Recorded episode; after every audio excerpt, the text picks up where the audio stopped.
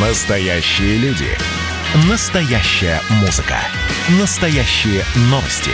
Радио «Комсомольская правда». Радио про настоящее. 97,2 FM. И, конечно, к этому нельзя подготовиться. Возраст, болезни, все равно это всегда происходит неожиданно. Не стало актера Андрея Мягкова. Андрей Васильевич скончался э, на 83-м году жизни. И, как я уже говорил сегодня, мы, наверное, по-другому. Вот начиная с сегодняшнего дня будем смотреть э, и фильмы, и спектакли, записи которых остались, в которых снимался, играл Андрей Васильевич. Мы по-другому будем смотреть «Гараж», «Иронию судьбы», «Служебный роман», «Жестокий романс», «На Дерибасовской хорошая погода» и другие фильмы, в которых э, он появлялся. С нами на прямой связи с советской российской актрисой, народная артистка России Светлана Немоляева. Светлана Владимировна, здравствуйте. Здравствуйте. Светлана Владимировна, ну, как Валентин Иосифович писал, недавно тоже ушедший, все, все меньше э, да. друзей в телефонной книге, да, все да, меньше да, живых да. в телефонной книге. Да, по поколению уходит. Уходит поколение, и вот мы попрощались здесь и с Валентином Иосифовичем, и Василия Лунового проводили, да. и вот не стало Андрея Васильевича. Правда говорят, что он был крайне закрытый человек? Ну, вы знаете, что э, это правильно говорят, он был закрытый, но когда я с ним работала, снималась, и у меня были с ним дивные пробы, в которых я провалилась в иронии судьбы, и а он там блистал. И э, у меня было чуть ли не 8 проб. Он был очень терпелив. Рязанов хотел меня снимать, но не получилось. Я не, не оправдала его надежд.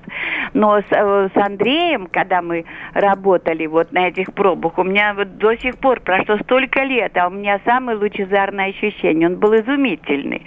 Он э, был в него были все влюблены, ну, чисто по-актерски. Все понимали, что он будет сниматься, все бы восторгались им. А он был дико терпелив ко мне, которая в это время была еще очень неопытная, и главных ролей в кино практически не играла, и для меня все это было очень сложно. И он был очень терпелив, очень внимателен, и был очень, как бы сказать, насмешлив по-хорошему, ироничен.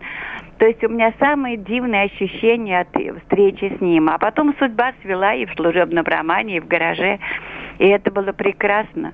Потому что когда с тобой такой дивный партнер, который тебе помогает, который тебя любит, и которые с тобой вместе на одной волне, то и ты становишься лучше и краше. Светлана Владимировна, а не было конкуренции? Вот давайте вспомним «Гараж». Ведь собрал, собрался цвет российских театров. Вы представитель «Маяковки», «Современник», да. «МХАТ». Вот да. борьбы какой-то не было? То есть нет, это... нет. Вы знаете, это было время упоительное, я бы сказала. Я даже не знаю, какой интересный эпитет придумать, потому что это были собранные уникальные индивидуальности люди, это бесконечно талантливые люди.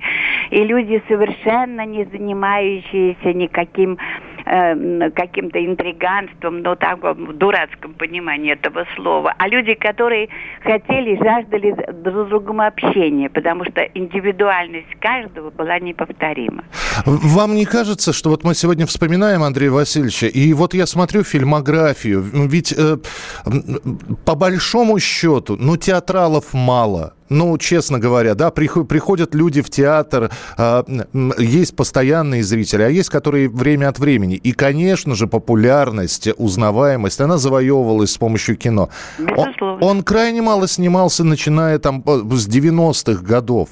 Угу. И вот, опять же, вот когда мы вспоминаем Андрея Мягкова, это все-таки театральный актер или киноактер? Или это вот удивительный, универсальный человек? У него универсально. Для меня, ну, человека постороннего, стороннего и глядящего со стороны, потому что каждый из нас себя воспринимает э, э, по-своему. Кто-то считает, что он сугубо театральный артист, у которого есть кино, кто-то наоборот.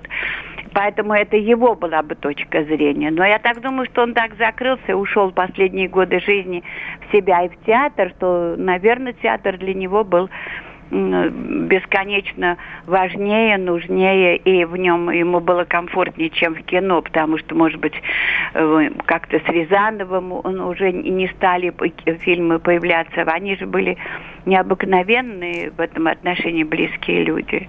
Они были просто как э, соавторы. Он же был импровизатор великолепный.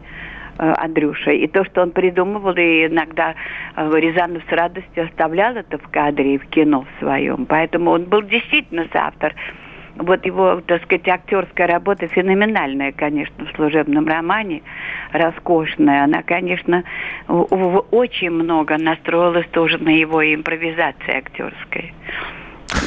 Спасибо большое, Светлана Владимировна. Ну, светлая, да. светлая память Андрею Васильевичу. Светлая да. память и, конечно, соболезнования его родным, его семье, которая осталась, его театру МХАТу, которому он верой и правдой прослужил столько лет.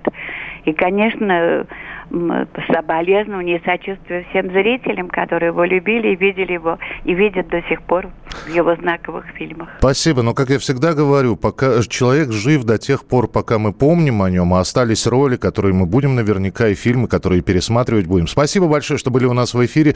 Советская и российская актриса, народная артистка России Светлана Немоляева.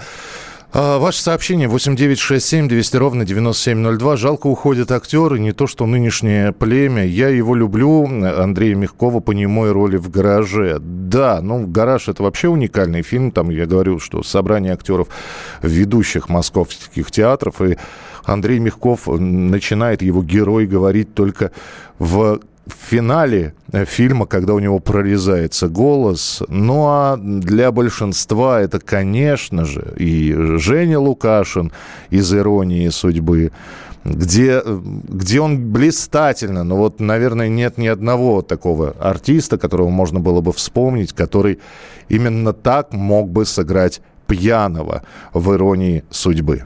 Это невероятное совпадение. Вот, невероятно. Он тоже живет. Третья улица. Строители. 25. 25. Квартира 12. 12. Но только в Москве. В Москве а я живу. Это а? что? Где? А это мои штаны. Ой, осторожнее помнете. Он с приятелями пошел в баню. В баню мы пошли. Там они выпили. Ну, безусловно. Ты посмотри, посмотри на него. Я еще успею. Да. И его по ошибке запихнули в самолет. В самолет меня. Где? В бане? Нет, в бане. В бане нет самолета. А вас не спрашивают. Заткнитесь. И вот в 75-м выходит «Ирония судьбы», а спустя два года, ну, совершенно другая роль. То есть э, это робкий, это такой смущающийся, неуверенный в себе, оставшийся с двумя детьми, с мальчиком и дев, мальчиком, э, тот самый э, Анатолий Ефремович. Меня осенила догадка. Вы пьяный? Нет, что вы. Когда я пьян, я буйный.